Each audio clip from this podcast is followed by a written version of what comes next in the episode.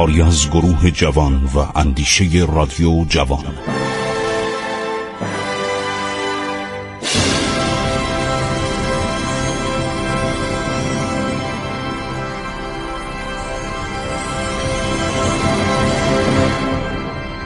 بسم الله الرحمن الرحیم. به نام خداوند بخشاینده مهربان روز خوشی داشته باشید. در این پاییز دلفروز من خسرو معتزد هستم با شما صحبت می کنم در برنامه عبور از تاریخ. ما داریم گزارش ژنرال کلود ماتیو گاردان به ناپلو میدیم درباره وضعیت نظامی ایران در زمانی که فرانسوی اومدن ایران و اطلاعات بسیار خوبی از اوضاع جغرافیایی، تاریخی، اقتصادی و همطور نظامی ایران تهیه کردند. توپخانه. گزارش گاردان درباره توپخانه ایران قبل از اینکه فرانسویا بیان. توپخانه را به گاو میبندند. برای این سنف ماهرترین افراد را اختیار مینمایند. لوازم توپ در اصفهان شیراز تبریز مشهد تهیه می شود که این کار کرده بود شاه یعنی توپخانه رو برد میان بازار. به مردم اجازه داد به مردم یاد داد. افسران توپخانه اول انگلیسی بودن بعد ایرانیا یاد گرفتن. من یک مینیاتوری دیدم خیلی جالبه. در یکی از متون قدیمی که فن توپسازی رو اومدن به صورت مینیاتور یاد دادن. خیلی قشنگ و جالبه. اومده بودن مینیاتور کشیده بودن. که آقا توپ رو باید چطوری ساخت؟ درست کرد؟ همین بود که افغانه وقتی اصفهان گرفتن نمی توانستن اطراف اصفهان بگیرن. تو هر کاروانسرایی تو هر دی وسایل توپ سازی بود. این ابتکار شاه بود که توپ و اسلحه و تفنگ سازی رو تو بازارها برد. خب توپخانه را به گاو میبندند برای این سیف ماهرترین افراد را اختیار می‌کنند. لوازم توپ در اصفهان شیراز تبریز مشهد تهیه می شود در تبریز یکی از 20 اراده توپی که از روسها گرفتن 20 تا توپ از روسها گرفته بودند. در دست قشون است ولی این توپ ها خراب است.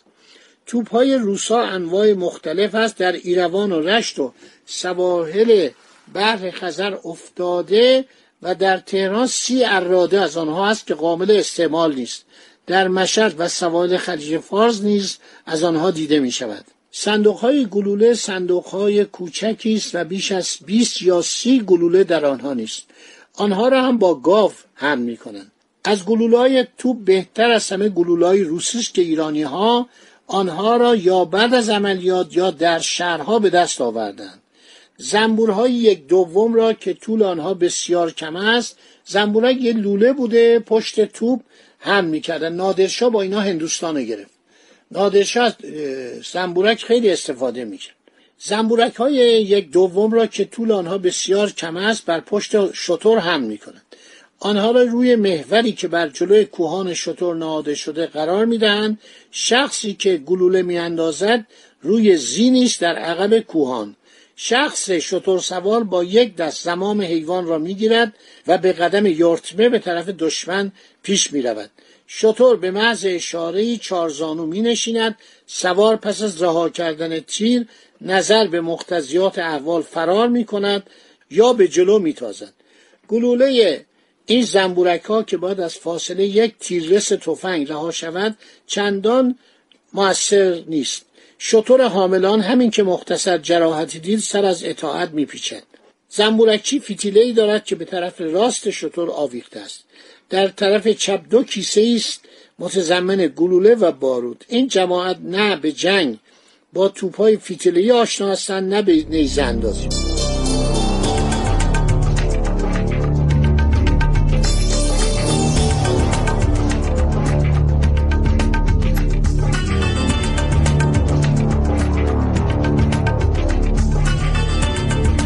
لباس. لباس متعدل شکل به هیچ وجه در ایران معمول نیست. قبل از ناپلئون. دوره نادرشاه گارد سلطنتی لباس متعدل شکل داشتند تهیه علیق اسب را ایرانیا نمی‌دانند. فقط انبار کردن کاه در آبادی های خارج شهر معمول است. سمستان از آن نقاط به شهر میآورند و چون تهیه انبار علیق مرسوم نیست فقط در مواقع وجود علف به خارج می روند در اوایل تابستان و اوایل پاییز به شهر برمیگردند. سان. سان و رژه. میگه یه دفعه اواخر بهار موقع رفتن به ییلاق و دفعه بعد در اواخر تابستان موقع مرخصی که شاه و ولیت در چادر خود جلوس می‌کنند قشون در سمت دست چپ آنها سان می‌دهند. صاحب منصب ایشان را به فوج فوج به اسم می‌خواند. صاحب منصب دیگری حضور ایشان را جواب می‌دهد. مقرری سربازان هر شش ماه تعدیه می شود هر کس به شخص حقوق خود را می گیرد اردوگاه اردوگاه هیچگاه نظم ندارد. شب قراول صحیح نیست. فقط توپها را بالای اردو قرار میدن. شترها را در محلی که یکی دو فرسنگ تا اردو فاصله دارد میخوابانند. در جلوی اردو و راهی که باید پیموده شوند وزرا و اعیان حاضر خدمت مقر دارند. جلوی چادر اعیان بازار مکار است و اصناف مختلف از نانوا و خیاط و سراج و میوه فروش با اردو حرکت می‌کنند. در جلوی اردو دو تیر نصب کردند به نام تیر عدالت یا درخت عدالت و بیرق سرخی روی هر کدام از آنها نصب شده است. دور این تیرها سواران ایلات چادر می‌زنند. اسبان خود را بدون رعایت ترتیبی در اطراف چادرها میبندند. خیلی شبیخون به ارتش ایران آسان بوده. ایرانیا عادت دارند که چادرها و اموال خیش را در سفر با خود ببرند. از میان اینان فقط شاهزادگان می توانند همسران خود را همراه داشته باشند. شب به کسانی که باید دور چادر شاه یا ولیت کشید دهند دستور می دهند و معمولا عده این جماعت به 500 نفر می رسد اینا نام شبم داشتند. به علاوه بستگان پادشاه یا ولیت هم هر کدام مستحفظینی دارند که منظما کشی میدن. تمام شب را برای اینکه غافل نشوند به صدای بیدارباش یکدیگر را می‌خوانند و بعدم دیدی که نادرشاه را علا رغم این کارایی که می‌کرد هفتن از جنرالاش رفتن و در چادر او رو کشتن. نقشه جنگی. هیچ قسم نقشه ای در ایران موجود نیست. فقط دور هر قصبه حساری از گل. دارای های مرتفع آجوری کنگرهدار و گرد شهرها خندق حفر کردند. تنها در تهران جلوی هر دروازه از دویست تا سیصد قدم برج گلی ساختند. روی آن را اندود کرده و خندقی نیز گرداگرد تهران هست که هیچ قسمت آن از قله دیده نمی شود. سرباز ایرانی قانع مطیع در تحمل سختی بردبار است و محتاج سرمش و ترتیب صحیح است. عدالت اقاق حق با ایان و وزرا و رؤسای ایلات است. علاوزت شام در روزهای سلام به دادخواهی می نشینند و سلام یک نوع سان قشونی است که در آن روز تمام اعیان و رجال نیز نزدیک زور به خدمت شاهنشاه می‌رسند.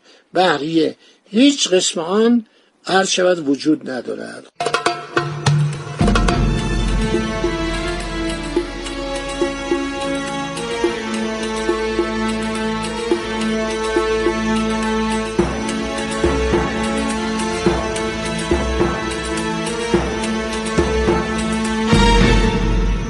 خب حالا نقشم نوشته و سید و ساد باید چی باشه؟ قمقمه باید داشته باشن.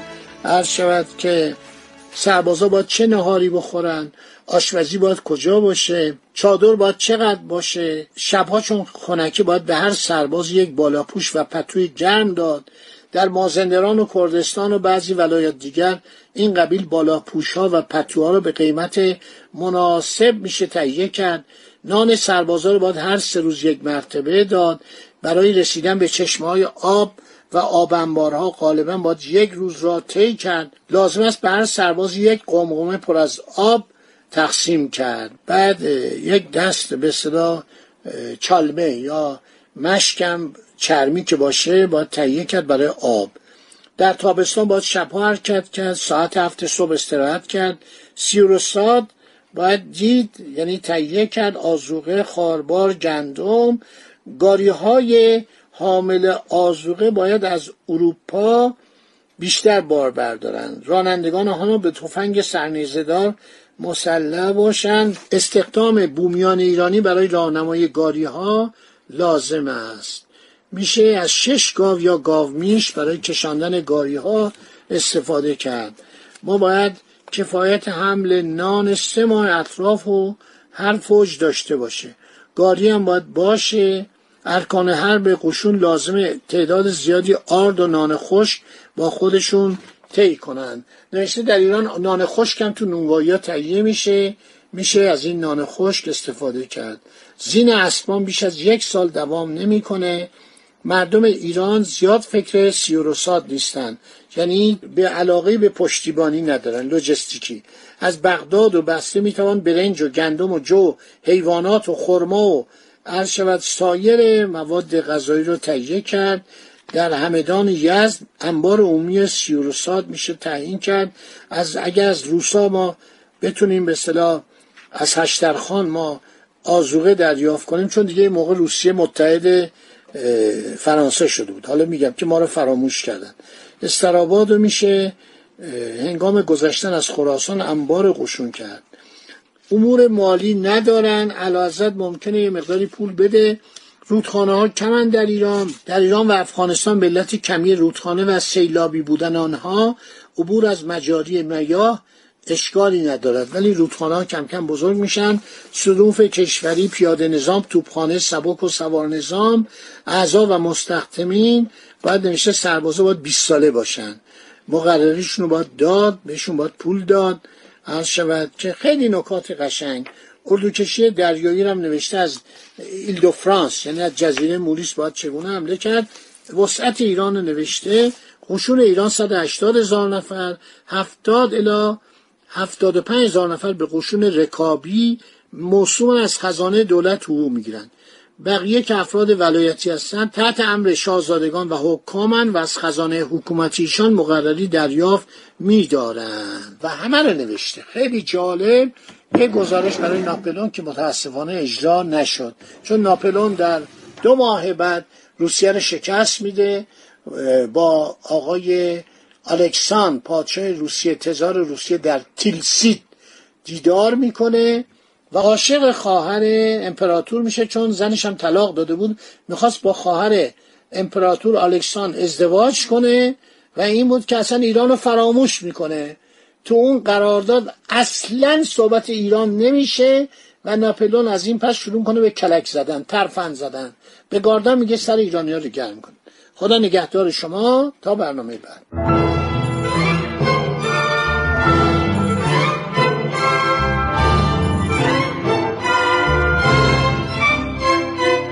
عبور از تاریخ.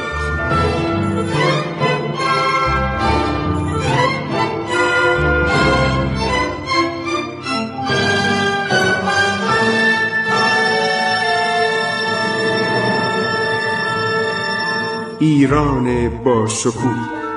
سرگذشت ایران ما به روایت خسرو معتزد